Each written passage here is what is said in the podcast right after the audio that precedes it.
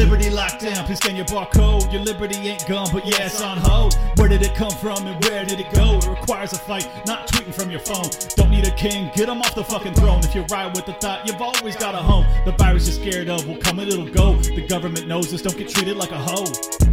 Let's get into the show. Here we go. Welcome, everybody, to another episode of Liberty Lockdown. This is Clint on a Saturday. Just got done watching the uh, Million MAGA March on uh, online. Didn't watch all of it, obviously, but the clips are abundant of confrontations between Antifa and their ilk and then the MAGA folks. And I got to say, um, coming away from it, I, I don't know how you come to any other conclusion than you know we're we're on a war footing in this country, and I don't say that with any glee. Um, I don't seek it. I don't want confrontation. I've said numerous times I'm a peaceful person. I have no interest in bloodshed. But when you look around yourself, I don't see how this boiling cauldron is quelched without blood. And I mean, we've already seen bloodshed. So this is, I can't even believe I'm having this conversation. I can't even believe I'm telling you what I'm saying right now. Um, but it's where we're at.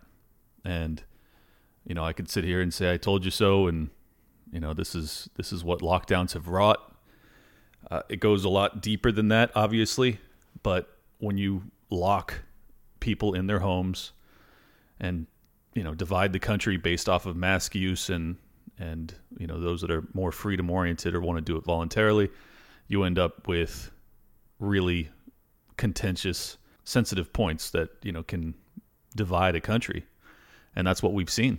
I mean, we have seen a the country divided. Started um, decades ago, really, but I won't get into all that. I've done that in prior episodes. Uh, the election, I think, has now opened the eyes of 73 million Trump supporters who believe, rightly or wrongly, that their candidate was robbed of you know reelection. In my eyes, that's that's a good thing. I, I think we need these people to understand what they're up against, to understand that the system is not going to save them from the socialist hordes. And I think that they probably thought that they could stem the tide and they could prevent this from getting as ugly as it appears to be getting if if Trump won re-election. And now that they perhaps correctly, I don't know, believe that Trump was robbed of reelection, uh, they will become increasingly radicalized to the point that they no longer trust authority. They no longer trust uh, systems that are established to protect the little guy, you know, the FBI, CIA, uh, mainstream news, things like that, which historically the perception, especially amongst the right, has been that those organizations are there to protect us. And I think that that's tremendously good news that these people are starting to open their eyes to the to the reality that these these organizations have not been our benefactors for a very long time. I, I wish they had learned it sooner. We probably wouldn't be at this point had they, but you know, welcome aboard anyways. I, I appreciate your willingness to learn, no matter how painful it is. Uh, my friend Elise was actually texting me yesterday about how heartbroken she is about everything that's going on in the news, and I'm I'm totally sympathetic. You know, I I feel the same way. Uh, I just want to you know encourage and send my appreciation to all of those out there that are at long last willing to look at the real issues in front of us and to look at it with a new eye. Basically challenge yourself challenge your preconceived notions challenge your biases and seek out alternative information and evaluate it as if you don't know. That goes for all of us including myself. You know we have to be more open-minded as a people because the indoctrination has been so deep and so long lasting that any preconceived notion really needs to be at least reevaluated at a minimum. Hysterically, the uh, the guy who probably did that for more people in this country than anybody else over the past 30 years has been Alex Jones.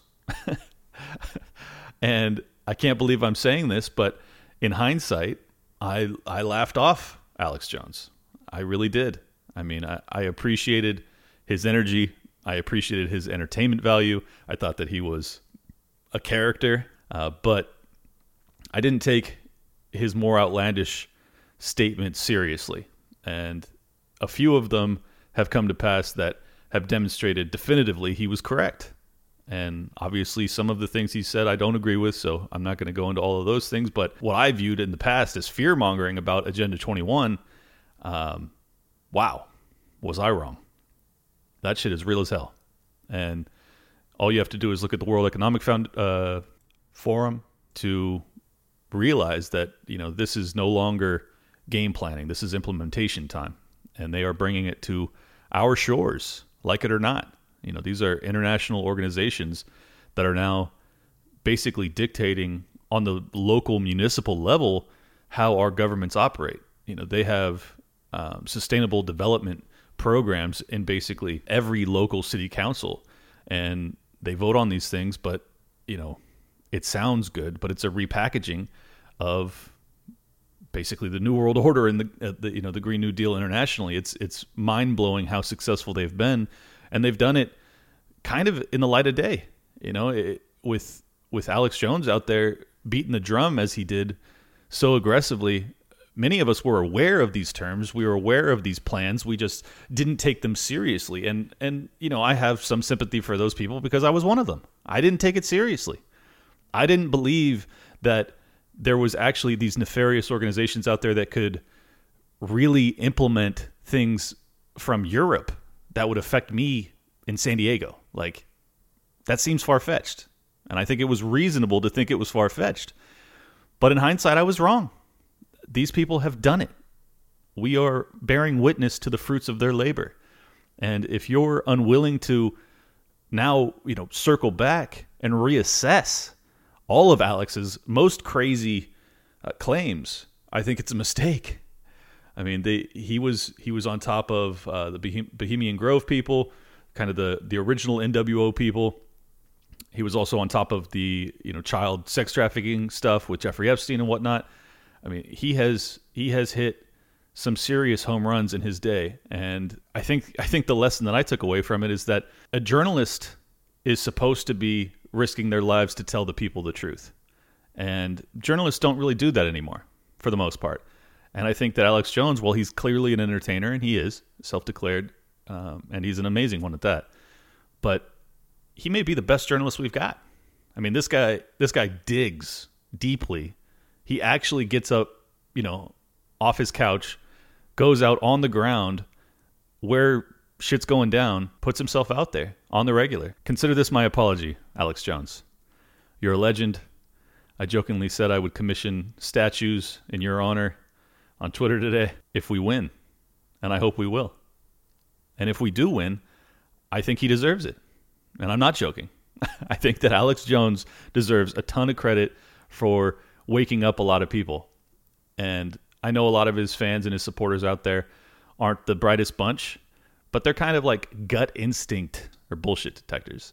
Like they knew in their soul that something was wrong, something was off. And Alex Jones filled that void.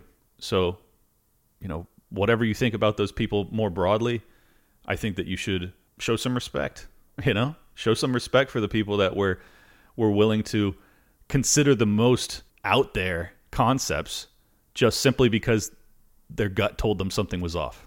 And I think that many of my listeners, including myself, are those type of people. We're we're gut bullshit detectors, and we know that the, this system is not sustainable. And I think that the libertarian movement understands deeply many of the root causes, being at the Federal Reserve, things of that nature. But um, ultimately, that's irrelevant. You know, we we are where we are at this point, and the libertarian utopia is not coming without a major fight. I think that you know half this country realizes that they're at war already.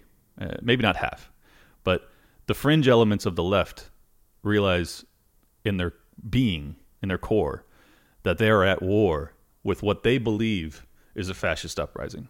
Now, I think they're wrong. I don't think that the MAGA people are a fascist uprising. Far from it. But when you understand their mindset, you can understand why even though every video we've seen today is right wingers being attacked, even though they're you know protesting peacefully, being attacked by left wing Antifa, you know, black flag clad young kids, essentially, or people in their twenties. It looks like ultimately these people that are attacking believe that they're under attack. So while you know I'm a huge proponent of the non-aggression principle, if you understand that these people believe that they're being aggressed upon, you can understand why they believe that violence is justified. Now, I've said many times, I don't think they're right. I don't think they're being aggressed upon any more than the rest of us are by the government that we all hate so much. But they they genuinely believe and they've bought the propagandistic lie that Trump is a unique evil, that he is capable of ushering in, you know, a Hitlerian type future for them. And while it's delusional, when you understand that perspective, you can better understand their action and therefore understand the violent tendencies. So what I'd like to do is try and help you and kind of direct our response. And not in the sense of like, oh, we need to go to war. I'm I'm not interested in war. I've said it numerous times. I don't want violence. But if you're if you're unwilling to realize that you are under attack for your being, for who you are as a person, you're still not awake. You you are under attack. And if you don't believe me, put on a MAGA hat, whether you believe in it or not, and go to one of these rallies and walk anywhere near some of these black clad people and see what happens to you. You're under attack. I don't I'm not a MAGA person. I didn't vote for Trump either time. I do believe that he was far better than Biden. That's a given. He didn't do enough particularly budgetarily and with actually ending the wars to earn my vote. But ultimately all of that is irrelevant because it appears that our vote was probably stolen, so who cares? Also, I'm in California. My vote wouldn't have mattered either way. But, anyways, I, I, want to direct us. In many ways, much of what we've been doing has been working. So, I want to maintain some sense of optimism. The unbelievable distrust and, more importantly, disdain for the corporate media is a win, a huge win. And all of us played a part in that. So, that alone is a sign of progress. It's a sign of improvement. It's a sign that in many ways we are winning this fight. Now, there are also many negative consequences that come from winning this fight, and we have to be prepared for them. The balkanization of ideological spaces is being wrought upon us by the media apparatus, namely Twitter and Facebook, who are now banning any dissident thought and forcing us into our ever increasingly small echo chamber, be it Parler or Gab or whatever. And that's how they want it. Because regardless of, you know, the American principle of free speech, these people simply don't believe in free speech. And the sooner you wrap your head around that, the better off you'll be. They don't believe in free speech. They think that hate speech is rightfully banned and should be. That is not free speech in any sense of the imagination. You have to acknowledge that these people don't have your values. They don't have your principles.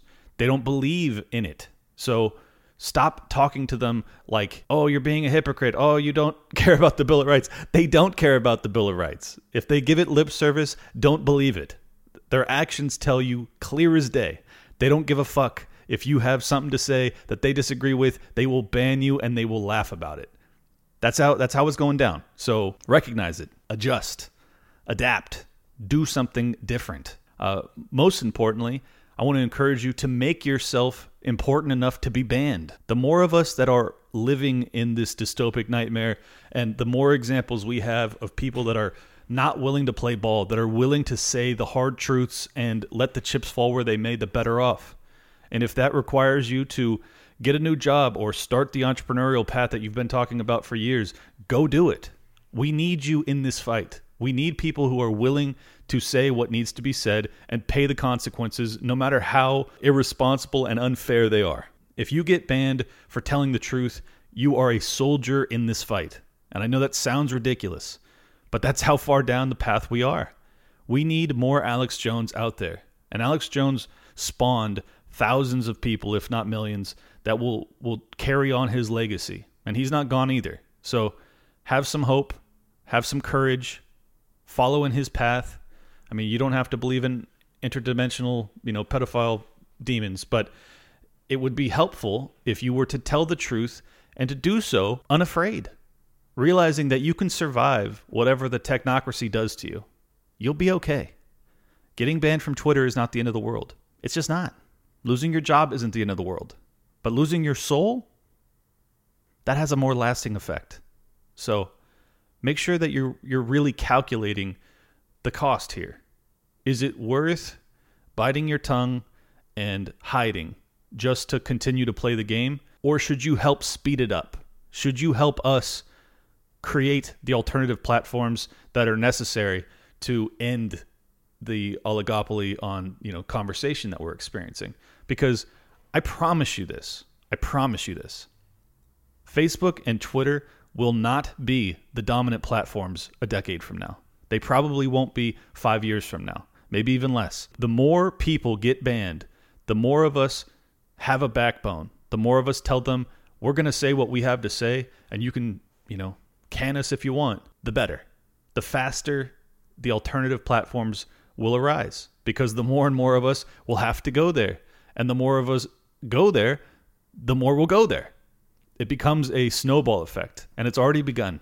People are already vacating Twitter for Parler because they are sick of it. And unfortunately, at this point, it's largely just MAGA people. And that's okay. I have nothing against MAGA people for the record.